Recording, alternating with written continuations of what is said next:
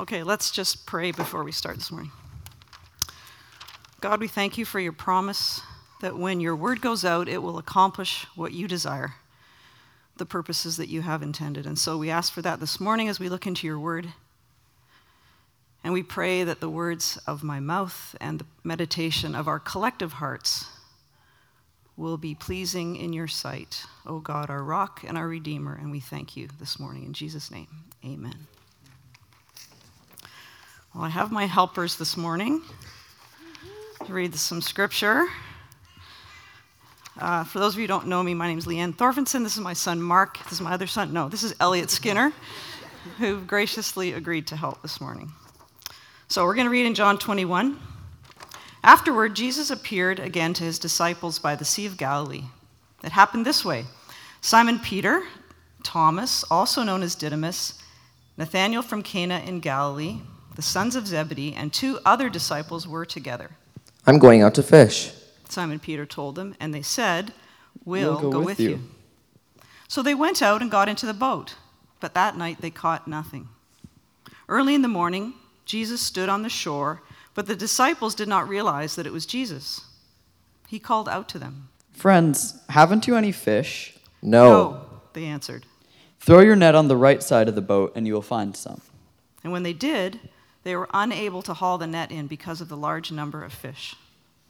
Then the disciple whom Jesus loved said to Peter, It's the Lord. As soon as Simon Peter heard him say, It's the Lord, he wrapped his outer, garment around him, for he had taken it off, and jumped into the water. The other disciples followed in the boat, towing the net full of fish, for they were not far from shore, about a hundred yards. When they landed, they saw a fire of burning coals there with fish on it and some bread. Bring some of the fish you have just caught. So Simon Peter climbed back into the boat and dragged the net ashore. It was full of large fish, 153. But even with so many, the net was not torn. Come and have breakfast. None of the disciples dared ask him, Who are you? They knew it was the Lord. So Jesus came and took the bread and gave it to them and did the same with the fish. And this was now the third time Jesus appeared to his disciples after he was raised from the dead. And when they had finished eating, Simon, son of John, do you love me more than these? Yes, Lord, you know that I love you. Feed my lambs. Simon, son of John, do you love me? Yes, Lord, you know that I love you. Take care of my sheep. Simon, son of John, do you love me? Peter was hurt because Jesus asked him the third time, Do you love me? Lord, you know all things. You know that I love you. Feed my sheep. Very truly I tell you, when you were younger, you dressed yourself and went where you wanted. But when you are old, you will stretch out your hands, and someone will dress you and lead you where you do not want to go. Jesus said this to indicate the kind of death by which Peter would glorify God. And then Jesus said to him, Follow me. Thanks, guys. Thanks so much. I think you can put the microphones down there somewhere. Please. Thank you. Well, good morning.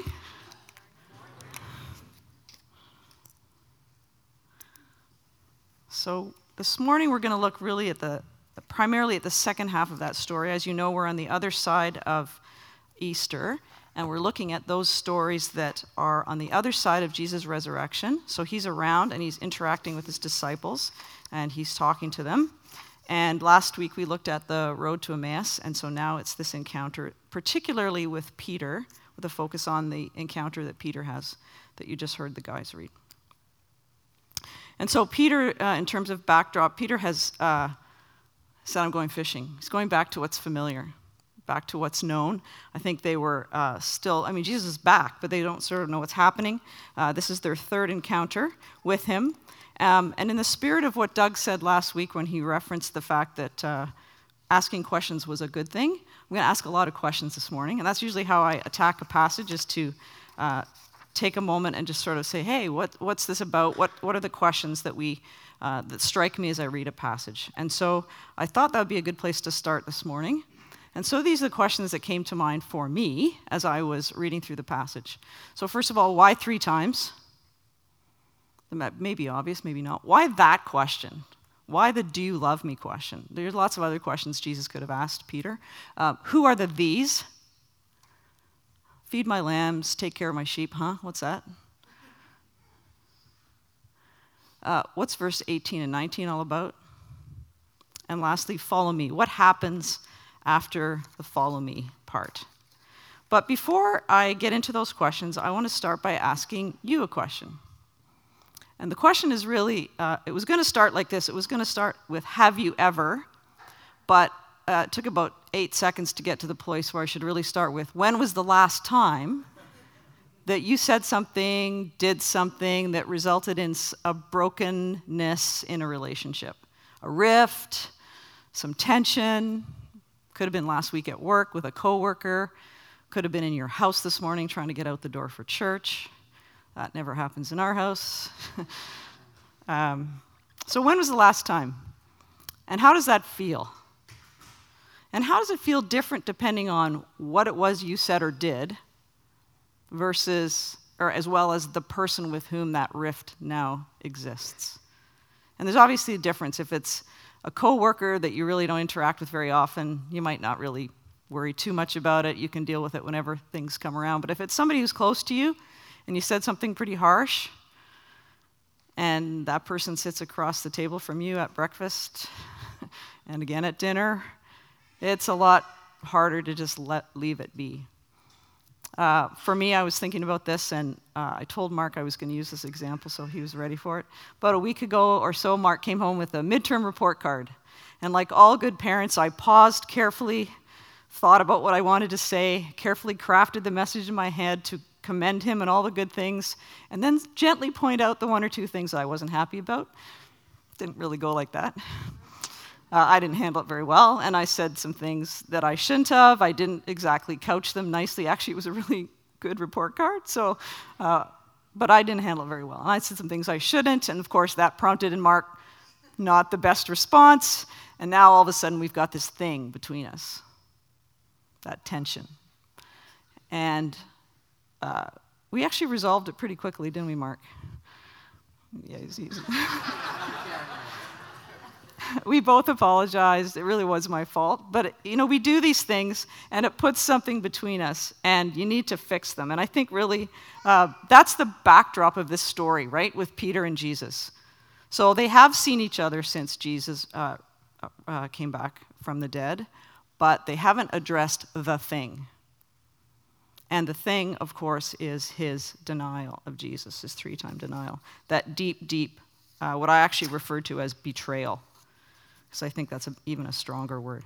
So the first question, of course, is well, why three times? Why does Jesus, we know the story, I'm sure you've all heard this story preached, which makes it even more intimidating to get up and give a talk on a very, very familiar passage.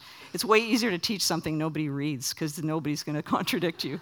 Say, I've heard that before, right? So, um, but why three times? So I think, uh, I think the obvious answer is well, uh, Peter denied Jesus three times, and so uh, Jesus restored him three times, uh, which is tricky, right?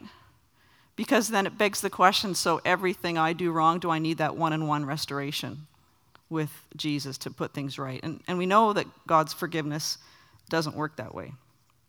You know, I was hearkening back to uh, when Elizabeth spoke, and she talked a little bit about uh, Peter and how he's impulsive and he desperately wants to get it right and so often gets it wrong. And when he gets it wrong with the denial, it's a pretty deep rift.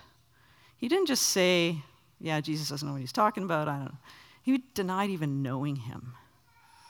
It's a pretty, pretty deep, uh, vehement denial when he says, not only did I not know him, he swears, he's denying to him, a, denying his knowledge and relationship with Jesus to uh, a fairly, probably insignificant young woman.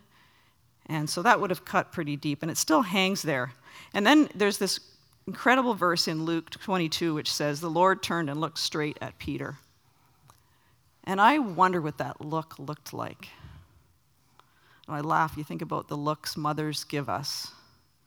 And we know what they mean, right? You, are smiling, right? You know when your mother gives a, Mark mocks me. He, he mimics my looks much too easily, which just tells me I use them way too often. But what was the look that Jesus gave to Peter? Was it full of hurt, anger, disappointment? Was it, I told you so? Was it uh, dismissal? Was it compassion? But there was a look, and we know that that, I, when I think about that, I wonder if that was um, something that stayed with Peter for a long time as they, uh, as he just thought back to that betrayal. We know he wept bitterly afterwards and that he realized how far he'd gone. Um, but Jesus' restoration of him three times, I think, was important, not because it was a three for three for Jesus, but I think it was a three for three for Peter. I think because it was such a deep cut and such a deep betrayal that Jesus knew Peter needed to hear it three times. Do you love me? Yes. Do you love me? Yes. Do you love me? Yes. And so that restoration that he offers him, that forgiveness that is well and truly beyond anything Peter could have said or done, is offered so freely. You just see so beautifully the incredible and amazing grace of God in offering this forgiveness to Peter. No conditions. And Peter's failure, uh, Jesus, Jesus, wanted Peter to be absolutely certain of the forgiveness and to know that his failure did not qual- disqualify him from future service. It didn't count him out. And Jesus knew it was ahead, too. I mean, he had the inside view, but he did know it was coming. And he knew that Peter needed to be able to hear this, this forgiveness and experience it. That amazing, incredible grace of God. And I think one of the things struck me is that this is one of the last times that they're going to physically be together. And then Jesus will be gone. And so that physical one on one opportunity had to restore Jesus personally, look him in the eye, kind of like the two guys standing here, like look him in the eye and say, communicate his incredible forgiveness. It was really important for Peter. Okay, well, what about uh, that question? He doesn't start with, So, Peter, about the denial. What happened? What were you thinking? Did you not hear my heads up that was what was coming? No, he doesn't do that. Uh, Jesus is actually pretty direct, and he goes straight to the heart straight to the heart with that question. Very penetrating, goes straight to love. Peter, just let's call it out. Do you love me? And Jesus knows the answer. It's no surprise. And I know many of you have heard the, the teaching on this, uh, on this particular passage where there's the two kinds of love, right?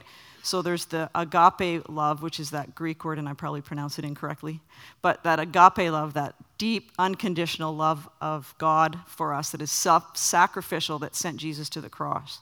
And then there's the filial love, the brotherly love, the kind of day to day stuff that we sort of get.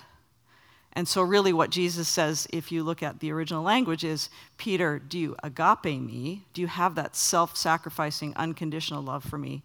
And Peter answers, I, I, I love you in the brotherly love kind of sense. I get that part. And Jesus says again, Do you agape me? And Peter says, I, I you. I phileo you. I, I've got that down. And finally, Jesus kind of meets him partway and says, Okay, Peter, do you phileo me? And Peter's answer is, Lord, you know I agape you. He comes right to it. And so I think this is uh, really significant and that, that Jesus goes straight in. And I think what he's actually asking him is, Peter, are you all in? Are you all in?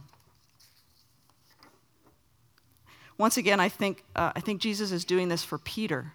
I think Peter needs to hear himself say it out loud I love you, Jesus. You know that I love you. It's one thing when it's in your head, but to actually say it out loud gives it a strength, gives it some meaning. It, it makes it more memorable, it just anchors it. And I think Peter really needed that. He needed to hear him say, himself say out loud how he felt about Jesus. Are you all in? Yes, I'm all in. You know, we do the, the filial love pretty well. We get that part. It's the agape love that's harder, self sacrificial. I think we probably do it more easily for our children than anybody else. Probably appropriate on Mother's Day. But what about you? Are you all in?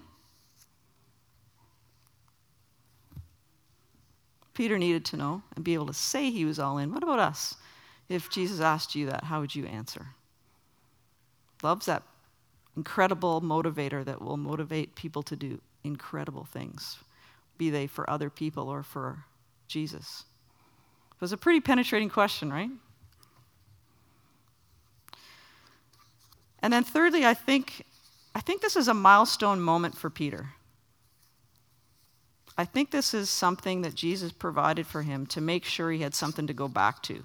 You know, we need these. We need these milestone moments. If you think about um, like a marriage, there's a point in time, there's a ceremony, there's a vow that allows us, if you, to folks who get married, to point back to a space and time when that particular event happened, when the going gets rough.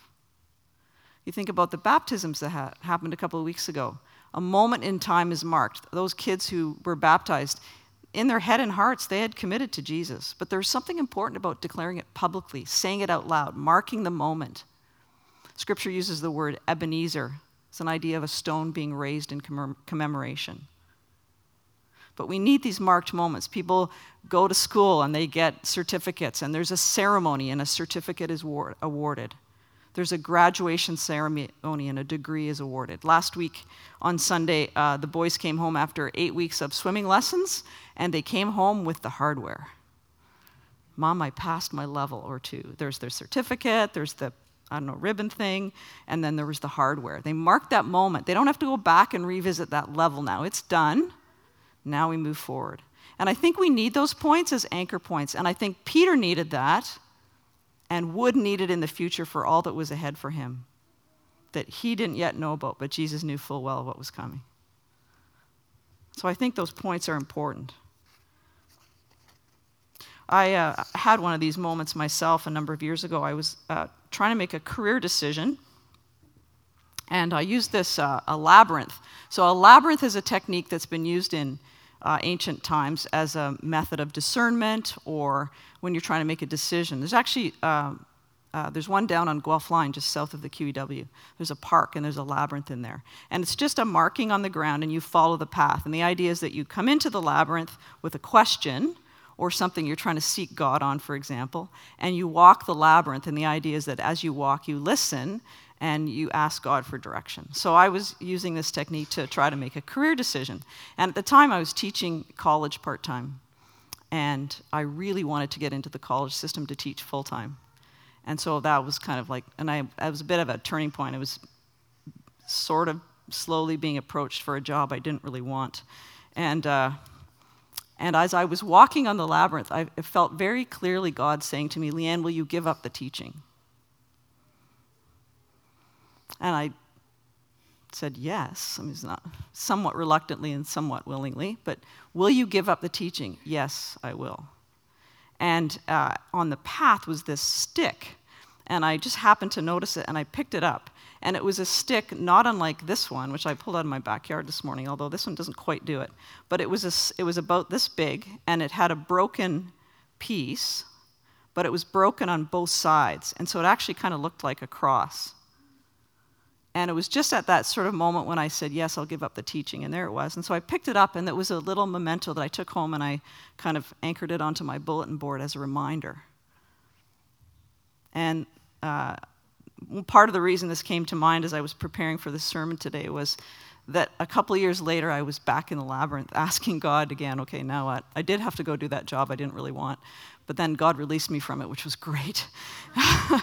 and so it was now what's next. And in the course of that, question again of God, so what's next for me in the career dire- direction? What's the next job? God asked me again, Leanne, will you give up the teaching? And it kind of reminded me of Peter's story, and I'm like, uh, no offense, Lord, but we've kind of been over this. And the answer is yes, but I think it was for me in retrospect. God wanted to mark that moment again, so I didn't forget. I'd said, yes, I'll give that up, something I really wanted for whatever else he had in store. And I think marking that moment for Peter was really important. Okay, well, who are the these? I'm not going to spend a lot of, a lot of time on this. Of course, there's lots of debate. Are the, are the these the fish? Are the these the disciples? or is it something else? And again, I'm not going to spend a, time, a, lot, a ton of time on this. I think it's what they represent. So I think for Peter, the fish was his livelihood. It's what he knew. It was familiar, it was comfortable. He could go back to that and, and be in his comfort zone. Uh, disciples, maybe that's representative of family. But in the context of, of Jesus, I think really asking him if you're all in, I think it's everything. Do you love me more than these? Jesus says, You know, we've been through a lot. Yes, Peter, these last few days have been pretty rough. Um, but we've been together for three years. Do you love me more than all this? Are you all in? And then feed my lambs, take care of my sheep. What's this about? Well, I think this is actually um, a reaffirmation of Peter's calling. He's got a job to do. So, for every question, Peter, do you love me? Yes. I got a job for you. Peter, do you love me? Yes. There's some action for you to take. It's not, do you love me? Great, sit back, cool. There's a, there's a calling on him. There's an expectation of action. There's an expectation of, of follow through that he's going to follow up on what Jesus is calling him to. And I love that verse uh, that I recall in uh, Matthew where he says, I tell, that you're, tell you that you are Peter, and on this rock I'm going to build my church. He's got a job for him. He's got a leadership role ahead, he's got a life of service to other people. And you can, again can debate is who the lambs are and who the sheep are, but I think really it's everybody that is going to come across Peter's path believers and unbelievers. And I have a role for you, Peter, a leadership role, a life of service in word and deed for the people I'm going to put in your path. And I think it's important that we not uh, try to dis- decide exactly who those people, people are because I don't think we get to discriminate who we treat well.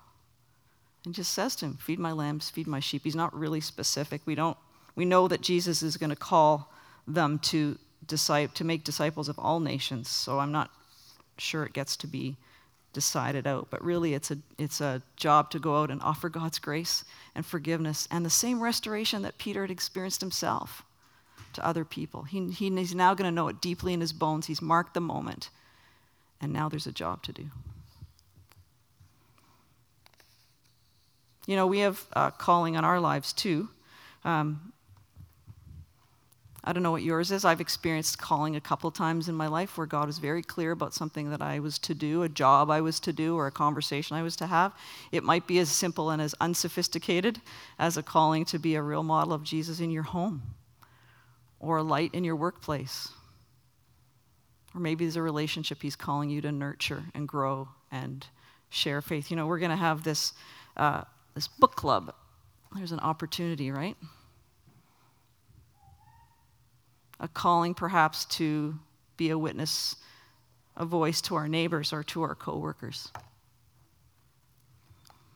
But I wonder what God's calling you to. Sometimes it's really clear. Maybe God has a divine appointment for you. And I think we need to be tuned in to what the Holy Spirit is asking us to do. You know, we're at the place now where we're beginning the search for a lead pastor, and I hope that the person that we find, that written all over them is a call, a calling to pastoral ministry, kind of like we see in Doug. He's just written all over him. You talk to him. He was so encouraging in helping me get ready for this talk. And he is today uh, in Belfast and was going to go this morning to the church where Robin Mark uh, is a singer songwriter, worship leader and he promised me he would listen to my talk. I said, Really, you don't have to. So I made sure I would mention him so that when he listens, he's paying attention. So I, he, will, he will have finished worshiping because it's a few hours ahead. And I just look to him as, a, as a, an example of someone who's so certain of the calling on his life, a calling to ministry. And that's the kind of person I, I hope we find, I think we need to find for our church. Okay, uh, last, no, not second to last, verse 18 and 19. Well, let's reread these. So, very truly, I tell you, when you were younger, you dressed yourself and went where you wanted. But when you're old, you'll stretch out your hands, and someone else will dress you and lead you where you don't want to go. Jesus said this to indicate the kind of death by which Peter would glorify God. And then he said to him, Follow me. So, verse 19 said, sheds some light try to say that quickly, uh, on this in that it looks to the future, the kind of death Peter would have. And tradition tells us that Peter was actually crucified upside down because he didn't want to copy Jesus. But what else is going on here? And I, I don't know for sure, but I think there's a bit of a metaphor here. I think Jesus knew what was ahead, and I think he wanted to convey to Peter that the cost ahead, the cost of following Jesus for him, was going to be pretty substantial.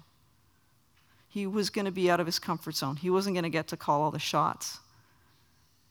And God was going to take him. Jesus was going to shoot him into places he wasn't ready for. And it was going to be unfamiliar and challenging. There's a tough road ahead. There is a cost of obedience. And we have the lovely uh, aspect of our relationship with Jesus, was just with the forgiveness that we have and the grace we experience, is a source of incredible comfort. And yet, we do need to hold that intention with times when we're called out of our comfort zones to do something that maybe we wouldn't have otherwise had on our agenda. Maybe the book will push all of us out of our comfort zones when we look at those in that book club. And so I wonder for you, where might God take you uh, if you let Him? Where He might take you out of your comfort zone? And is there any kind of tug on your heart this morning as I'm talking? Not from me, but from the Holy Spirit. Is the Holy Spirit kind of niggling and saying, hey, you know, that thing I've been talking to you about, that person I want you to speak to, that change I want you to make? Is there a place where God's leading you out of your comfort zone and you need to listen and say yes, whether it's something that you would have had on your personal agenda or not? Well, finally, follow me.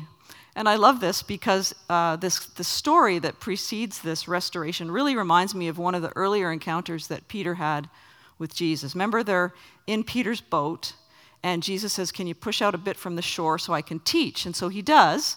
And uh, when he's finished teaching, he says to Peter, uh, Can you just toss your net out here? And Peter's like, Yeah, yeah.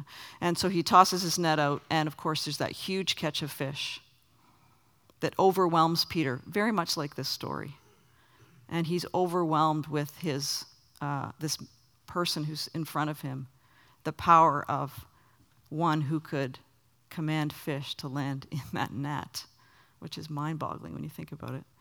And what does Jesus say to him? He says, "Follow me." And so it's very reminiscent. This the story has sort of come full circle in that now we're back at the same place. Do you think Peter remembered that? I bet he did. Three years ago, but I bet he remembered. And I bet he remembered that statement that, that Jesus made to him too about what he had called to him, the moment when he changed his name from Simon to Peter. And then, do you think that Jesus, uh, maybe I'll put it, do you think that Peter internalized all that was happening in this moment, this restoration? I mean, this, this is a big deal, right? Like, this is a one on one with Jesus. You don't get, I mean, how often do you get a one on one with your boss at work? Not very often, maybe. If you're a teacher, does your principal come in and watch you teach? Probably not very often. My boss is in Miami. She doesn't see me do much. Trust me a lot, which is good, but um, I have a boss in Toronto, too, so they got me covered two ways, so it's okay. Uh, but it's a pretty uh, important question. Is Peter in the moment, this one on one with Jesus, is he internalizing all this? Is, he, is, he re- is it sinking in? The incredible restoration that Jesus is offering him, and the life ahead, the cost of discipleship, but the amazing grace and forgiveness that he can walk forward with. Does he actually take it and run with it? Is my question. Does he actually follow Jesus and do? Does he accept the calling on his life? And I think the answer is yes. So I, I went to Acts just for fun, to say, okay, well, what happens next? Because sometimes we forget that the distance between when Jesus left, i.e., the ascension, and the beginning of Acts, because they're in separate books, we kind of disconnect them. Sometimes there's very little time between them. I mean, it's a matter of days before the disciples are kind of holed up in that room trying to decide. And it's Peter who says, you know, we need to replace Judas. Peter takes the initiative and says, we, goes through the process. We're going to, uh, it says one would replace him, and so we need to do that. And so Peter takes the initiative to do that. And then a few days later, it's Pentecost. So the day, I looked it up because Google is the source of all information. Uh, the t- number I said to Tony last night, how many days is it between the ascension and Pentecost? Ten.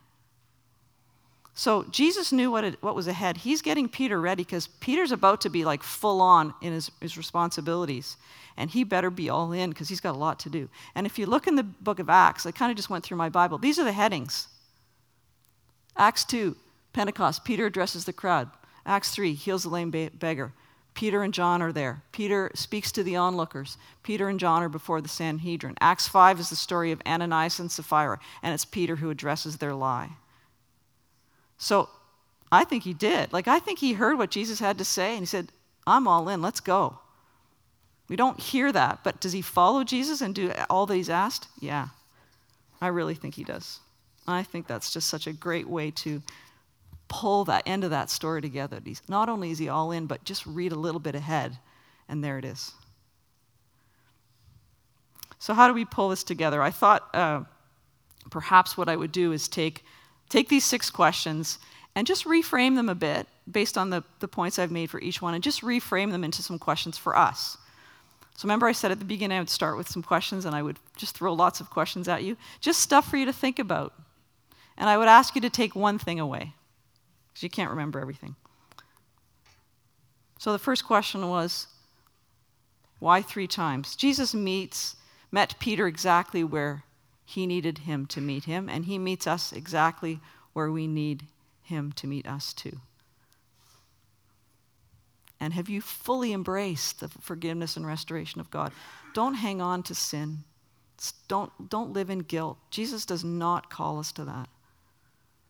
Don't spend any calories on, on guilt. That's not how we're supposed to live. What about that question and the marking of the moment? Jesus asks that penetrating question of us and marks the moment. Are there things you need to say yes to? Are you all in? What would that look like for you? What's God calling you to? For Peter, it was feeding sheep and lambs and all the people that came in his path, an opportunity to serve God in word and deed. What's God asking you to do? And will you let God take you out of your comfort zone? And what would it look like for you to fully follow Jesus? I don't know. We're all different, we're in different places on the journey. But maybe there's one question here that you'll say, yeah, there's a thing I need to address today.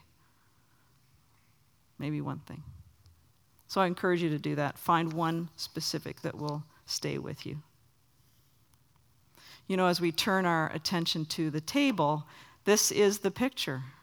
It's the full restoration and grace and forgiveness that we're offered in Jesus. And we get to remember this every week because we forget. But the picture is fully here an opportunity to celebrate again what Jesus did for us in dying, but in rising from the dead and offering us that life that we have that can be so abundant.